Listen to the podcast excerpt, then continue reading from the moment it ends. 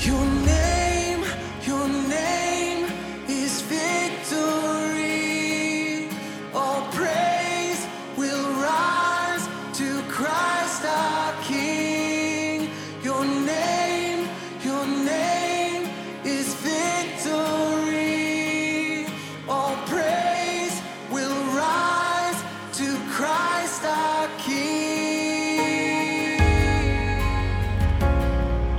Welcome to season two, episode eight of the Rise podcast. This is Brandon Garland. I'm glad you're listening. I hope that 2018 is off to a great start. I hope that your resolutions of being vegan and working out five times a day and only drinking healthy things like water and kombucha and protein powder and stuff like that is off to a great start.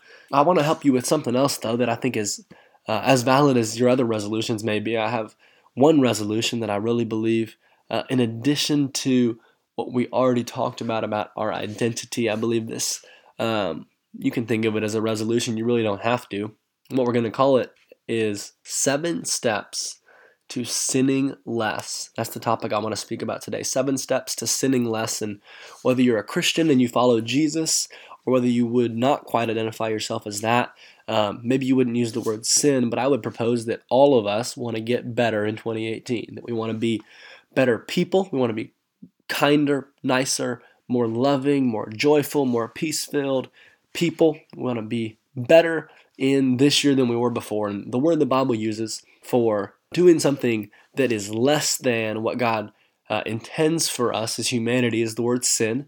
Now, we get some weird ideas about sin, but sin, all sin is, is doing something contrary to the design of God for your existence as a human being whom he made in his image. Now, before you get it twisted, and some people have gotten it twisted, um, God does not hate people who sin.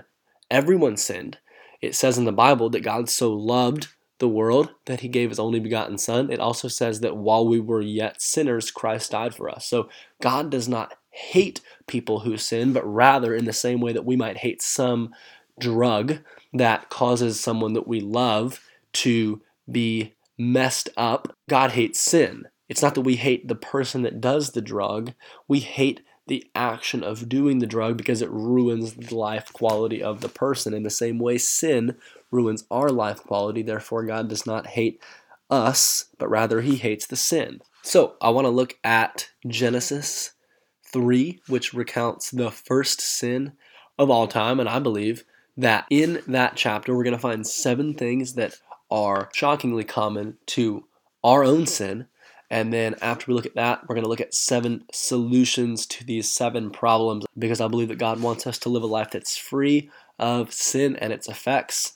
But you can't walk in victory until you first know the problem and find out how to overcome it. So let's look at it. I'm going to start in Genesis 2, verse 25, and then move on read a couple verses in Genesis 3 and then we'll talk. So it says this, Genesis 2:25, Adam and his wife, Eve, were both naked and they felt no shame. Now the serpent was more crafty than any of the wild animals the Lord God had made, and he said to the woman, Did God really say you must not eat from any tree in the garden? The woman said to the serpent, We may eat from the fruit of the trees in the garden, but God did say you must not eat fruit from the tree that is in the middle of the garden, and you must not touch it, or you will die.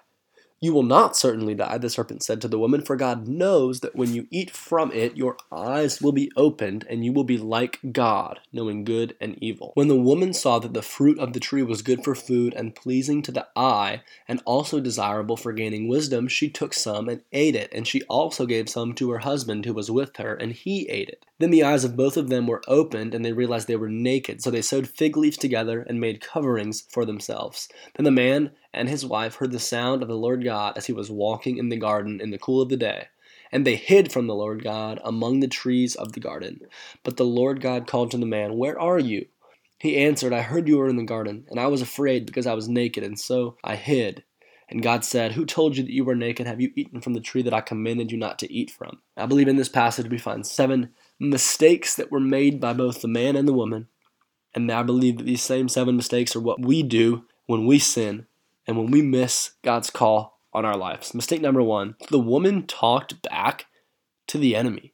She engaged in a conversation with Satan. Now, here's the problem with that is that when you're talking to somebody me and one of my best friends, we strongly disagree about most things about sports, and he's a big Tom Brady fan, and I'm a huge Cam Newton fan. Now, here's the truth neither of us are ever going to change our minds about how much we love Cam Newton and Tom Brady, respectively.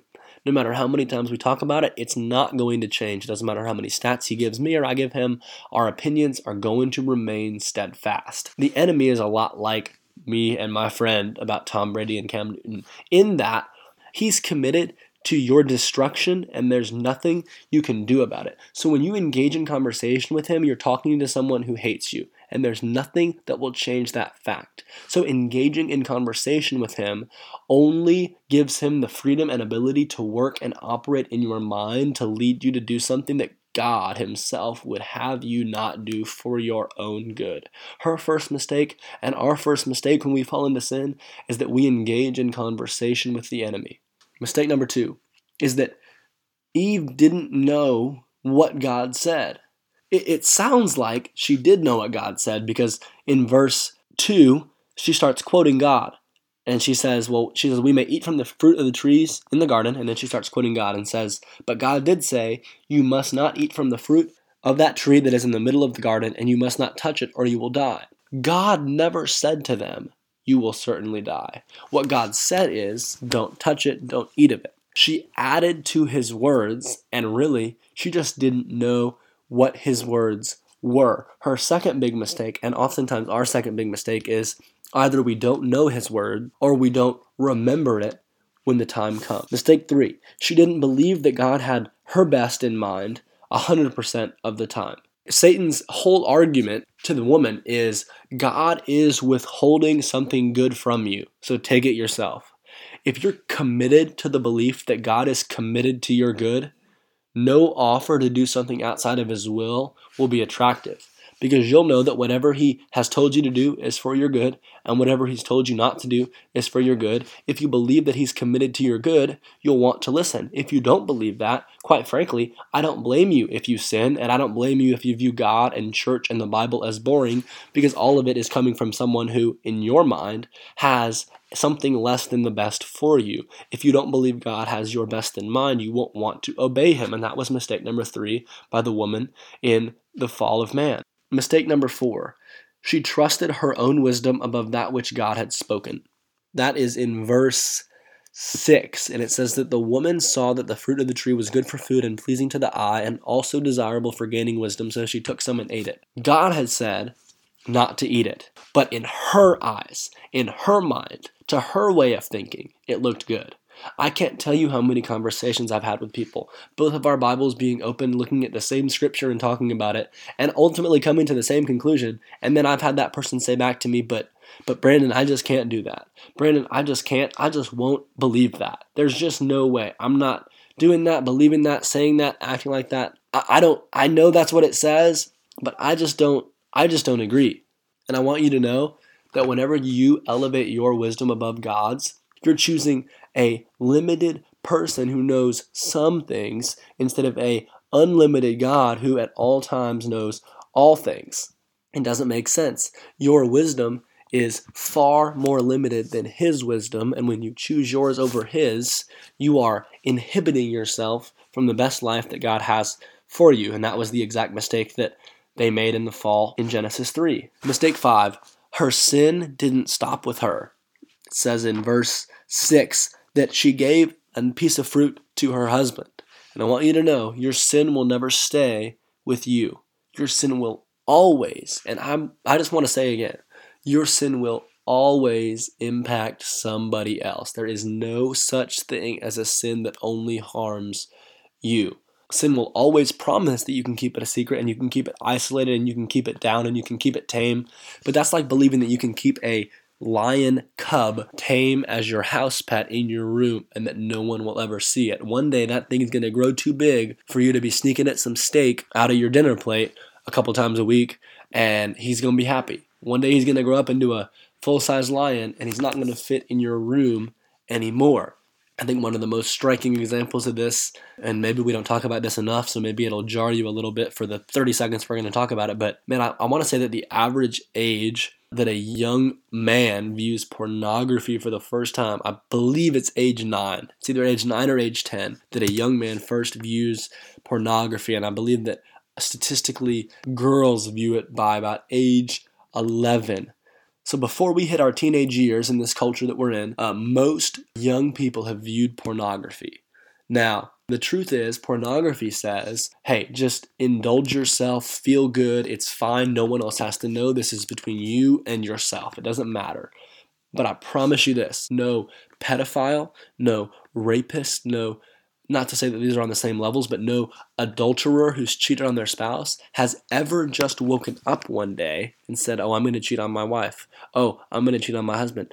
I'm going to I'm going to rape another human being. I'm going to do things with a, a child." Like that's never happened. I promise you this. Since the advent of pornography, the vast, vast, vast majority of all people committing sexual crimes started with pornography. And they thought that it would stay limited, that it would stop with them. But just like Eve and her sin, that sin spread and it had negative consequences on other people. So whether your sin is sexual, like pornography, or whether it's any other type of sin, there's no such thing as a secret sin and there's no such thing as a sin that only affects you. It's impossible. Mistake six, they hid from God. Instead of going to God, they hid from him. It says that they heard God walking in the cool of the day and they hid from the Lord God among the trees of the garden. And that's exactly what happens to us. We feel this overwhelming sense of shame and it isolates us. Mistake six is that we hide from God. And the number seven is that they avoided responsibility for their sin. In verse 12, we haven't read these yet, but this is their response to God when he's asking them about what happened. He says to the man, Who told you that you were naked? Have you eaten from the tree that I commanded you not to eat from? And the man said, The woman you put here with me, she gave me some of the fruit from the tree, and I ate it. And the Lord God said to the woman, What is this that you've done? And the woman said, The serpent deceived me, and I ate. Notice that neither of these responses are, God, you're right, I sinned, I'm sorry. I have no right to ask you this, but please forgive me. Neither of neither Adam nor Eve took responsibility for their sin, but rather they shifted the blame onto someone else. The problem with that is that when you shift the blame onto someone else, when you shift the responsibility to someone else, you can't change something you're not responsible for. So if I don't believe that I'm responsible to keep my house clean, then I'm not going to help my family keep my house clean. I don't believe it's my responsibility, so I can't do it. But if I believe that it's my responsibility to keep my part of the house clean, then guess what? I'm going to do it. But what you don't believe you're responsible for, you'll never take steps to change. So if you don't take responsibility for your sin, you'll never take any real steps to changing it. That's the seventh problem they had, and seventh mistake that they made is they didn't take responsibility. So let's look real quick. Seven solutions to these problems. Problem number one is that Eve engaged in conversation with the devil. And let me just give you a quick response. Next time the devil starts talking to you, it's a quick couple words. I promise you it's effective. Here's what I would tell the devil instead of talking to him I'll tell the devil this shut your lying mouth. The devil is the father of lies, and he only has the ability to communicate in untruths and variations of the truth. He can never tell you the truth, and he is unwaveringly committed to your harm. So, next time he starts to talk, you tell him to shut up and remind him of his future, which is eternal destruction in the lake of fire. The only problem is the devil doesn't speak in this ominous, evil, villain movie character voice. He actually sounds exactly like you. The only way to tell if it's him talking, it's not by the sound of the voice, it's by the content of what's being said. If it's negative, if it's depressing, if it's hopeless, if it's contrary to what God says, if it leads you into sin, it's him. And so when you hear those thoughts in your mind, instead of thinking about them, pondering on them, giving it a little bit of time, you tell it to shut up and that it has no hope or future because you are God's and not the enemy's and you don't submit to those things anymore. Number two, know His Word inside and out. Inside and out. Here's the thing when you don't know and you don't believe His Word, it'll lead you to not knowing your identity because your identity is clearly spelled out in His Word. And when you don't know what His Word says about you, you'll live below your worth. Because here's the thing Satan's whole ploy and plan was hey, you guys aren't like God. Do this and you'll be like God. But the truth of God's word is they were already like God. He made them in his image. But they didn't truly believe it. They didn't truly know it in their hearts, and so they didn't act like it. So solution 2 is know and believe his word inside and out, especially as it pertains to your identity. Step one, don't talk to the devil. Step two, know God's word. Spend time in it each and every day. I'm not just saying that because it sounds good and it's a good religious thing to do. No, no, no, no, no. It's because in His word you will find the steps to victorious life and you'll find out who you are. And once you know who you are, you'll never go back to who you used to be. It'd be like someone who lives in a mansion going back to the slums that they grew up in. It makes no sense and you would never do it. So the better you know who you are, the less you'll want to walk in sin. Know His Word inside and out, especially as it pertains to your identity. Number three, the third problem is that she didn't believe that God had her best in mind. I would say the solution to that is, man, believe Jeremiah 29:11 when God says that He has a plan for your life, a, a plan not to harm you but to prosper you. It's for your good. It's to give you a hope and a future. Romans 8 8 says that God works all things together for your good. If you believe that God is committed to your good, that means that every commandment that He gives you is not to hinder you or restrain you, but it's to allow, allow you to walk in the freedom of His plan for your life. And that plan is good. Believe that He's committed to your good. Number four, they trusted their own wisdom over the Word of God. And the solution to that is commit to listen to the word before the temptation arises. In the moment, whatever your flesh wants is always going to look better. That's why you have to make that commitment ahead of time. You have to say, no matter what it seems like, sounds like, looks like to my eyes, to my mind, to my physical senses, I'm trusting the wisdom of a all wise God above what I see and think. Choose ahead of time to trust His word over your wisdom. Problem number five is that her sin led to another sin. And I would say the solution to that is rather than letting your sin spread to someone else, confess your sin to someone else. If you don't have a brother or sister, specifically a brother or sister in Christ who is the same gender, so I would say, guys, if you don't have a guy, girls, if you don't have a girl, you can confess your sin to find that. Victory comes not from isolation, but from getting together with the right people and it says in the Proverbs that a three cord bond is not easily broken. The principle is that in relationship with others, we are made stronger. Don't try to fight your sin on your own. Don't let your sin grow so big that it impacts someone else. Confess your sin to someone you trust. Number six, the problem is that they made the mistake of hiding from God out of shame.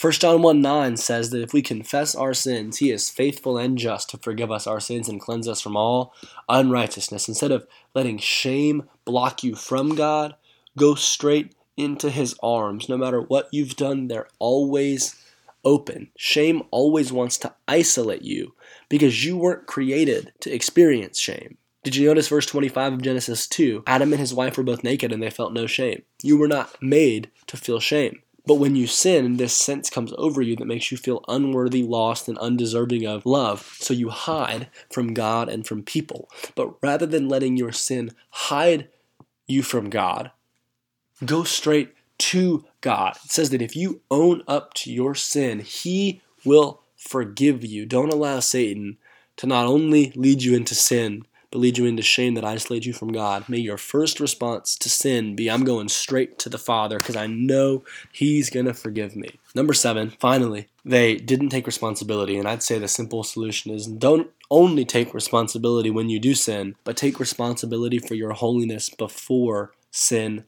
happens. Because here's the truth 2 Corinthians 5 17 says that if you're in Christ, the new creation has come. Behold, the old has passed away and the new is here. That means that right now, if you're a Christian, you are a saint, not a sinner. Your natural state is to do righteous things. The new is come, the old is gone. You have every ability to live a holy life, just like Jesus, because the same spirit that empowered him to live holy is in you, empowering you to live holy. So don't just take responsibility of your sin when you do sin, take responsibility for your holiness here and now, because God's empowered you to live holy as he is holy. And I just want at the end of this thing, I know it's long and I really am trying to limit the time of these episodes, but I don't want us to just go through seven steps to sin less and just be done with it because there is no effort that we can make to truly remove sin from us. Only God can do that. But lest we think that God decided to defeat and remove sin from us in Matthew chapter 1 or Matthew 27 when the, the crucifixion begins to unveil and the trial of Jesus is happening, I want us to see that God's plan to save us from sin doesn't start in the New Testament, but rather it's in the very same chapter in Genesis that sin itself happens. It says in verse 15 of Genesis 3 that God's talking to Satan, and he says that I will put enmity between you and the woman, and between your offspring and hers. He, the offspring of the woman, he will crush your head, and you will strike his heel. What's that say? That says that an offspring of the woman will destroy and kill the enemy, but that the enemy would crush his heel. And prophetically, that's saying that there'd be a man who would come thousands of years later, and his name was Jesus. And on a cross, his heel would be struck. That's a metaphor for a small injury. That small injury was death, death on a cross. It's actually the greatest, most torturous death imaginable in the Roman world. But that was only like a strike on the heel, like stepping on a small pebble and getting a bruise on your heel, because the man who died on that cross was also God. And he raised up from the grave three days later and defeated sin, hell, and the grave, crushing the head of Satan right after man fell. God promised salvation, and salvation came through Jesus. He's the one who crushed the head of Satan, and he's the same one who will crush the head of Satan's hold with sin on your life. His only requirement is that you turn to him in faith, believing that he is who he says he is, and you surrender your life to him. When you surrender your life to him, allow his spirit to work in you, and you say, God, I know there's some things I want to do, there's some things that feel good in the moment, but I'm surrendering all that to you and trusting your plan for my life. He will begin to remove that sin from you, and He's the only one who can do it.